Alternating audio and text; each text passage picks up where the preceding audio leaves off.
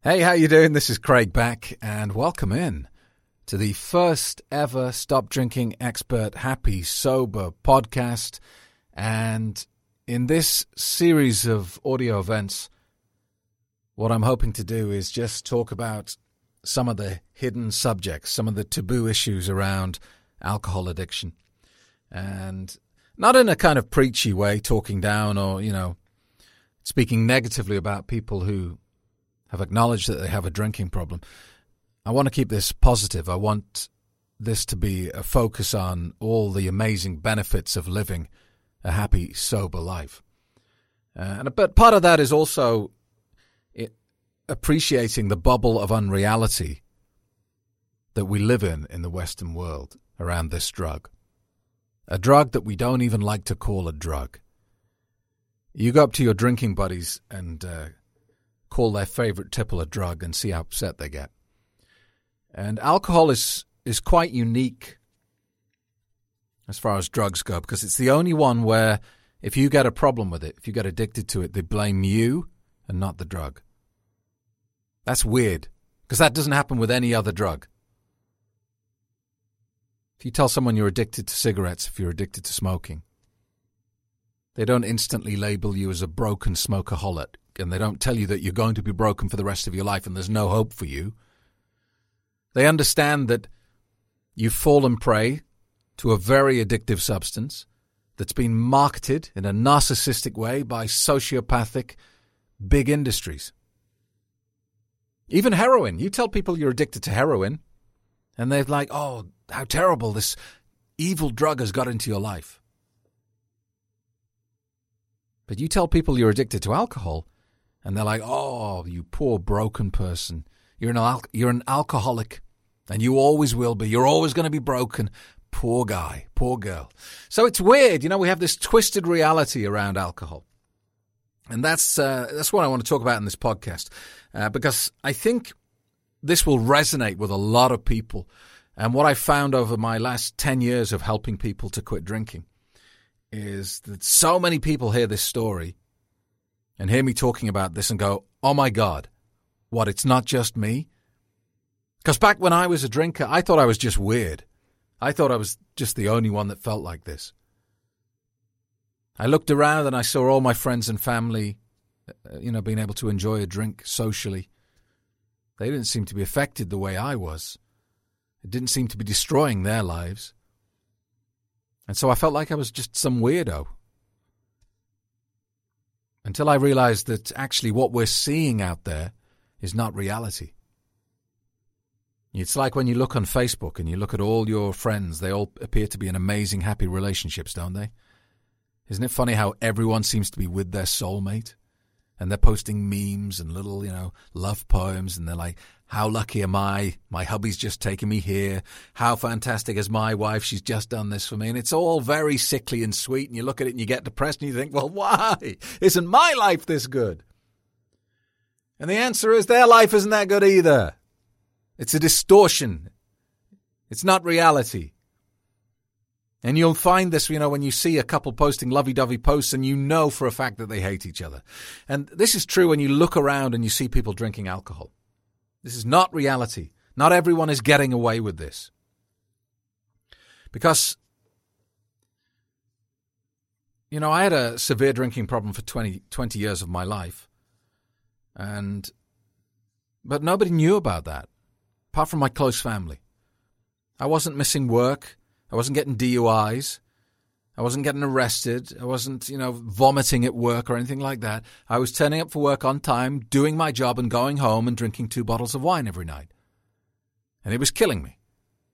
It was ripping my body apart. I was getting more and more health problems. It was destroying my marriage, and it was making me a terrible father.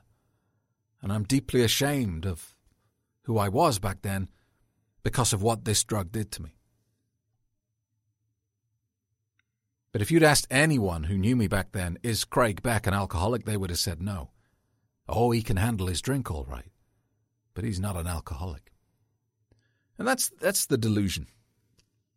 So, one thing I wanted to talk about today in the podcast uh, is some new research that is showing something quite shocking is happening. And that is that for the first time ever, more and more women are becoming addicted to alcohol. They're breaking away from the, the norm that we've established over the last few hundred years that it is men who generally have the addiction problems around this drug. And if you go back a hundred years, men had three times the chance of becoming alcohol dependent than women. And for the first time, there's parity. It's equal. There's no difference between the genders anymore. You're just as likely to become addicted to alcohol if you're a woman as if you're a man.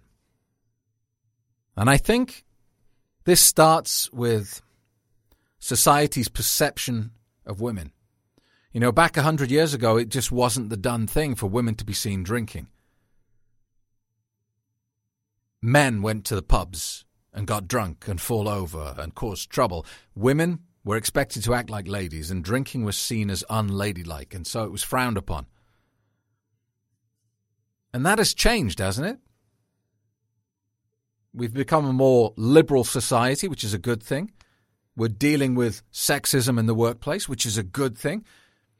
But the byproduct of that equality is that women are being encouraged to drink to go to the bar after work and do their office work and their socializing there, and they're almost being bullied into doing it. But that's just part of the problem, really. Because here's the truth actually, women are not drinking in the same way as men.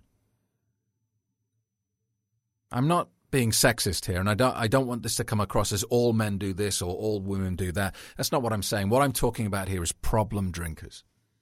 You see, men tend to use alcohol for a different reason than women. They use it for a kind of positive reinforcement. They, you know, we're quite needy. we need our ego massaged a little bit, and alcohol is a route to doing that. It gives us a, an excuse, a reason to be in a gang, to be social. It takes away our social awkwardness, helps us deal with our doubts and our worries, and we're, we're using it to build ourselves up generally. Whereas women are often using alcohol to a problematic level to deal with pain. I'm not talking about physical pain, although some people do use it for that reason. I'm talking about psychological, emotional pain. Because these days, being a modern woman, there's a lot of pressure involved. There's pressure to perform, pressure to excel in the workplace, to carve out a career. And then when you become a mom, you keep all that pressure, but you get a whole heap of new stuff piled on top of you. You know, society and social media dictates that you must be supermom now. You must be seen to be holding down the great job and being a fantastic role model to your children and doing all the stuff that moms have to do. And what is happening is I think women are getting just overloaded with pressure and expectation, and they're using alcohol as a mild anesthetic to make it go away for a little bit. And using alcohol to deal with life's problems is a bit like using a loan shark to deal with your debt. Yeah, it kind of deals with your problem in the short term, but then the problem it gives you on the back end is much bigger than the problem you started with. So more and more women are finding that, you know, they're putting the kids to bed and then opening the bottle of wine. Women are not going to bars and drinking in groups generally. This is more of a male trait. Most of the problem drinking that women are doing, uh, they're doing it at home. They're seeing all the cheap offers on wine at the supermarket. They're seeing all the devious marketing, which is targeted directly at stressed and overworked moms. Would you believe there is even a brand of alcohol, a brand of wine, called Mommy's Little Helper? I mean, that's not just wrong, that's evil. The alcoholic drinks manufacturers are narcissistic sociopaths. Alcohol is killing 3 million people every year. And it's doing it entirely legally. Here is a product on the shelves of our supermarkets that kills 3 million people every year, and the government says, carry on. It's insane. We live in a insane world. And we've seen all this before. It's not like we didn't see this coming. You know, 30 years ago, this is exactly what the cigarette industry was doing. This is what the tobacco manufacturers were doing. They were just as devious, they were just as evil, and they killed millions and millions of people with their evil product. And it's happening again, and we're letting it. It's just crazy. And our language around this drug has gone strange as well. You mean, you know, there is a um, there is a Facebook group called Moms Who Need Wine. It's got nearly three quarters of a million members. And there are memes all over the place. You go to Facebook and you'll see frequently, you'll see people saying, Is it wine o'clock yet? Wine o'clock? Cheeky glass of wine? I think so. And when people are happily laughing and sharing about the glass of wine they're going to enjoy, how often does glass really mean bottle?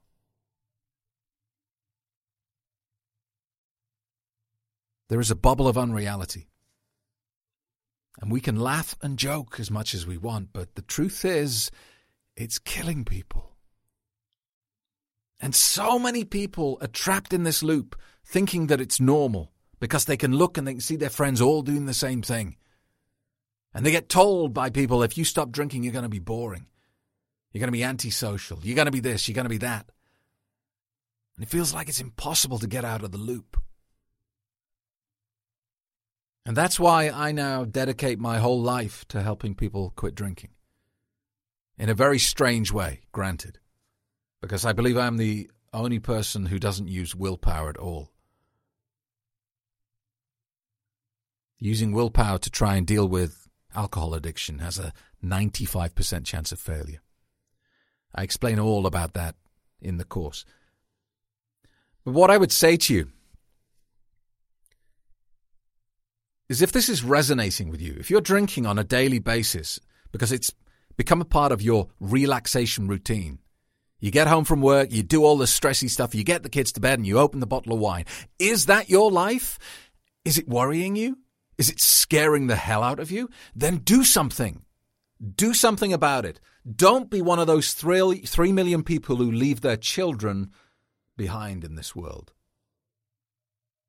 Don't leave your husband or your wife behind because you didn't take any action. You should trust me on this. Alcoholism is like quicksand. When you realize you've got a problem and you start to kick and struggle on your own, what happens? yeah, you sink deeper. Let someone lead you out of this maze.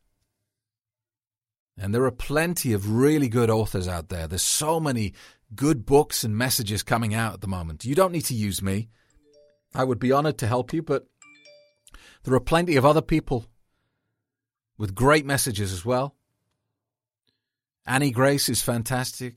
Um, William Porter's book, Alcohol Explained is amazing. Jason Vale's very good. Uh, Kevin O'Hara is very good as well. Lots of great messages out there. But just take my advice. The best time to have dealt with this drinking problem was 10 years ago. But don't stress about that too much because it's gone. The very best next time to deal with it is right now. So if you would like some more information, why don't you join me for my next free Quit Drinking Without Willpower webinar? My God, that's difficult to say. it's a good job I don't drink anymore. Uh, if you want to join the free webinar, go to www.stopdrinkingexpert.com and reserve your place for the next session. Uh, you can also get lots of blog uh, posts and articles at the website as well. Uh, you can find me on YouTube and on Facebook. But for now, with this being the first ever Happy Sober podcast, I'm going to close it here and thank you very much for your time. If you have anything you would like me to talk about, if there's any subject or situation that's troubling you and you want some advice or you just want me to wax lyrical about it for a little bit, then drop me an email. Craig at craigbeck.com is the email address. Thank you so much for listening. Please like and share and let's spread this message together.